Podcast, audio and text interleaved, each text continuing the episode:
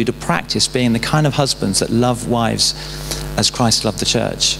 And you see there's quite a bit of reference here to kind of washing, cleansing. You see verse 26, well, from 25, love your wives as Christ loved the church and gave himself up for her, to make her holy, cleansing her by the washing with water through the word, and to present her to himself as a radiant church without stain or wrinkle or any other blemish, but holy and blameless.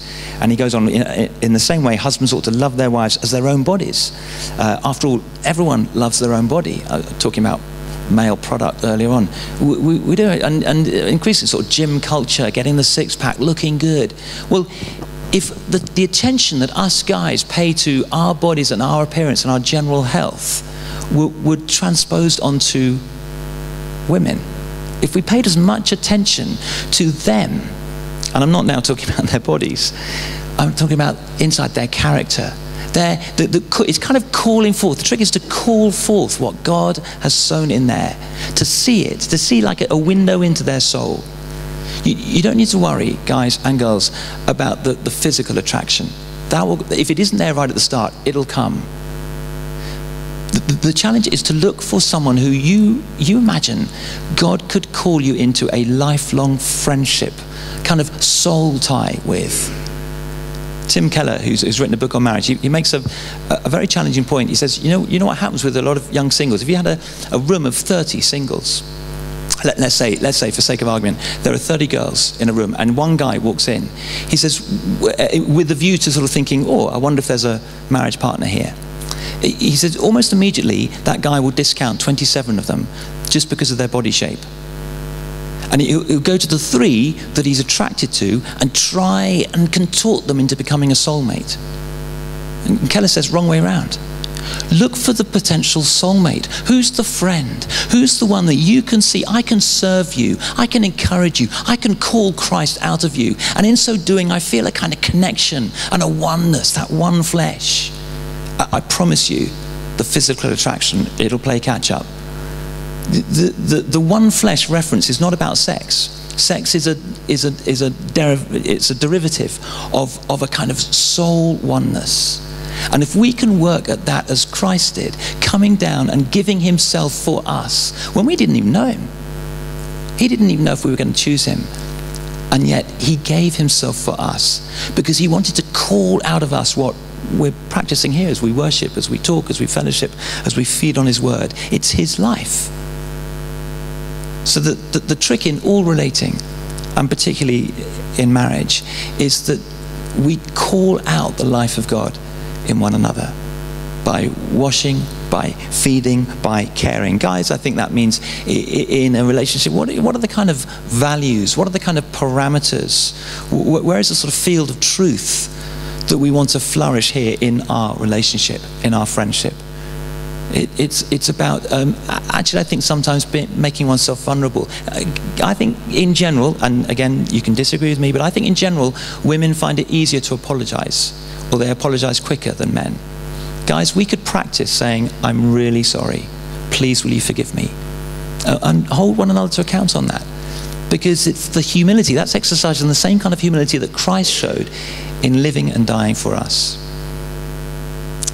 I'm conscious of the time. We need to call a halt. But the vision here is that all of us, in practicing our relationships within the church family, we kind of prepare ourselves to be the kind of husbands and wives that Paul talks about here, and that we all aspire to be. I'm conscious too, as we finish, that there is so much more we could have said about this, and what we're looking to do is to work up into a mini-series at the start of next term, kind of something like Love, Sex and Marriage, or I don't know, something like that. But we want to kind of pause a little bit more on what Paul's talking about here. There's so much that we can mine into, and so we want to present more of that at the start of next term in a series on that. We're conscious we haven't covered everything this evening.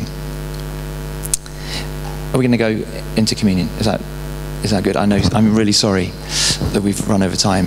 I'm going to hand back to Pat, and actually no better way than to continue this sense of worship than coming to Christ as we take the bread and the wine together.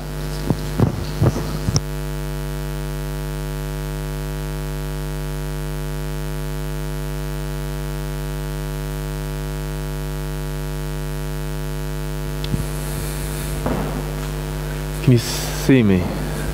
Most importantly, no. Can you see me? Would you like to stand?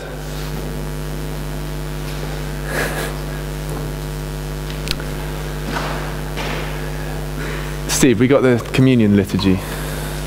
All good. Excellent.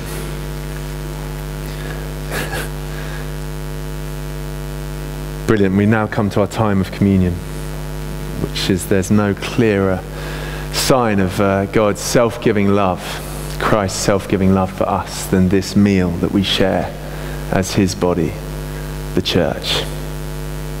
The Lord is here. His Spirit is with us. Lift up your hearts.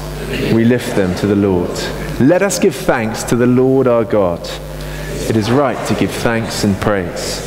It is right to praise you, Father, Lord of all creation.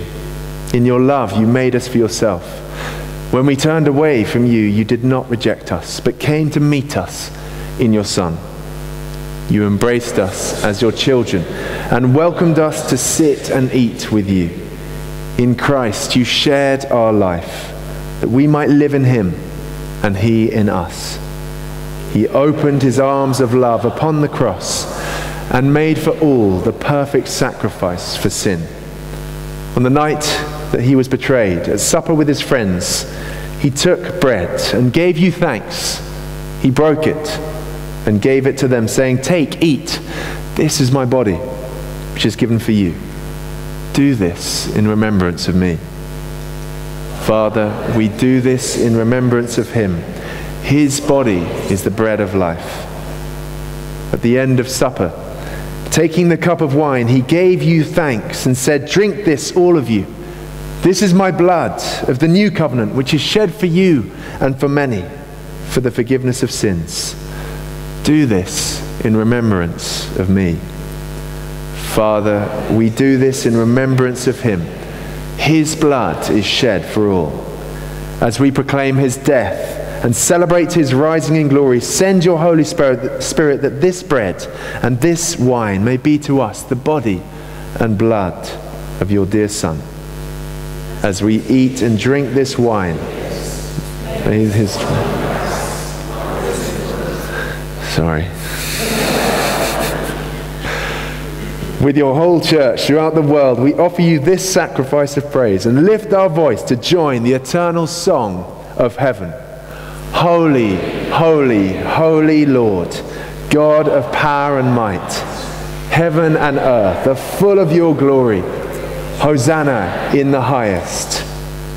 We break this bread to share in the body of Christ. Though we are many, we are one body, because we all share in one bread. In a moment, I'm going to ask the stewards to come forward, Phil and Hannah, Shutsmith and Ali. We're going to have a station at the back, which if you're in the back half of the church, make your way there. We'll have one in the front. We invite Christians of all denominations to share communion with us here at St. D's. You'll be offered a wafer and invited to dip it into the cup, although if you'd like to drink straight from the cup, you are also welcome. Slightly.